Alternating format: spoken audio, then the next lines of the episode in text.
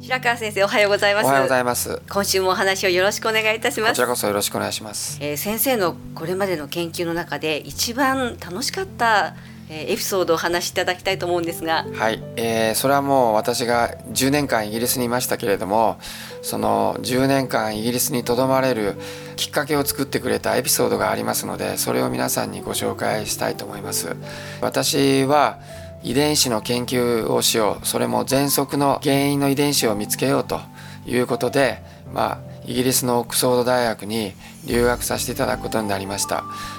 当時1990年代の初めでしたけれども、えー世界中で喘息の遺伝子を研究している実験室は英国のイギリスのオックスフォード大学のジュリアン・ホプキンのグループしかありませんでした。そこで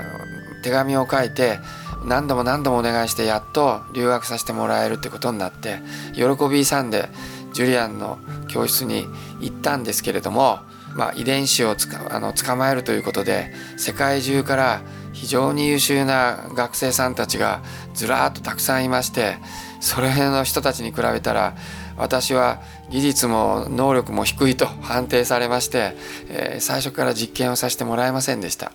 ところがその優秀な連中が来る日も来る日も、えー一生懸命やったんですけれども目的の喘息の遺伝子を捕まえきれないということで一人去り二人去りして最後は私しかいなくなってしまいましたそれでボスに呼ばれて「お前やるか?」と言われたのでついにやる時が来たと思って張り切ってやりますと言ってそれから1日18時間寝ないで夜もみんなが帰った後一人残って、えー毎日毎日あの残ってやってるっていうのを4ヶ月続けました。しかしあの私も残念ながらあの成功しませんでした。そしたらボスに呼ばれて、えーお前は大量のお金を実験で使ったのに成果が出ていないからも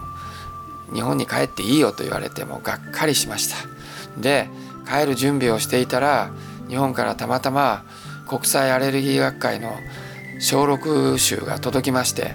ここまで頑張ったんだから国際学会っていうのも一度は経験してみようかなってことでペラペラめくって中を見てましたらあのラー先生が特別講演をされるというのが載ってました。でそのラー先生は、えー我々が探していた遺伝子の世界的権威として有名な人でよしもしかしたら彼に何か教えてもらえるかもしれないと思ってすぐ次の日日本に飛行機で帰りまして私の兄弟時代の恩師にお願いして料亭に一席招待しましてこういう研究をしているものですが何かあの役に立つ情報があったら教えてもらえませんかということをお願いしました。そしたらラー先生すごい人で彼がやってきたことをいろいろ教えてもらいました、えー直接つながったことはなかったんですけども彼のおかげであそうだというヒントをいただくことができまして早速次の日また飛行機で帰ってボスにもう一回だけ実験をやらせてくれと頼み込んで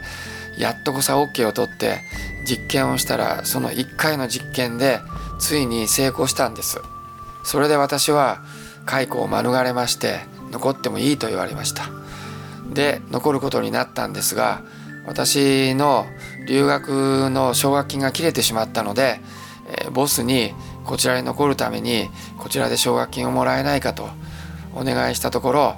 ボスは、えーと当時医学部長をしていたウェザーオール教授っていうのがいらっしゃってそのウェザーオールが日本でいうところのまあ奨学金の出している文部省の奨学金を出しているようなところの委員会の委員長をやっていたようなすごい権威ある人で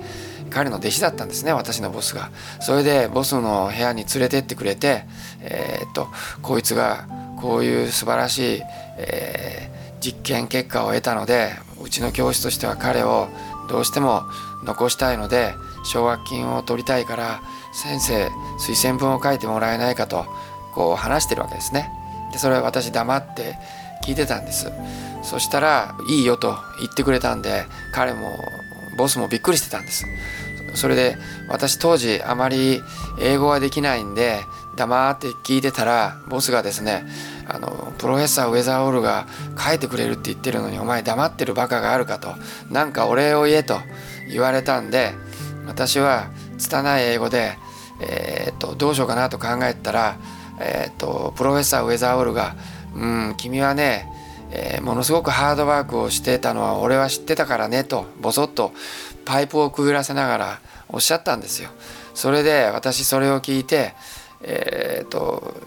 数秒考えて、えー、私がハードワークをしているというのを知っているあなたもハードワーカーですねって英語で言ったらですねもうはあのウェザーオールがケラッケラケラケラ笑ってですね23分笑ってたかな。それでいっぺんに打ち解けてくださって実はプロフェッサーウェザーオールの教授室は私どもの実験室の隣で私が土日も朝から晩まで来てて一生懸命やってたのを知ってまして実はプロフェッサーウェザーオールももう医学部長で偉い世界的権威なのに土日も来て一生懸命なんか論文のチェックとかしておられてしょっちゅう廊下ですれ違ってたんですよ。だから彼は私がハードワークしてたのを知ってたし私も彼と会ってて彼が毎日すごいなと来てて偉いなと思ってたのでそう言ったらもう笑って笑ってですねそれであの推薦文を書いてもらったらですねなんと一番最高級の奨学金がもらえて、えー、800何万ですよ一学生が。それでもうびっくりしました。そしたら今度は教室でですね太郎は何であんなすごい奨学金をもらえるんだ？俺ももらいたいって言って他の学生が文句を言い出してですねボスがですねもう困ってしまいましてね。で太郎はああいう実績を上げたからそういうのをもらえたんだって言ってもうみんながですね僕に向かって「お前インチキだずるい」とか言って「お前だけいい目見やがって」とか言ってですね大いにみんなにあのいじめられたのを覚えてますがその奨学金のおかげで、えー、ちゃんとしたあの家にも入れるようになったし車も、えー、買ってですねちゃんとした生活ができるようになりましたので非常にありがたかったですだからあのそれで私のね新しい、えー、研究が始まったと。はい。ということでまた来週お話をお願いしたいと思います、はい、お話の相手は FM 西東京の飯島千尋でした。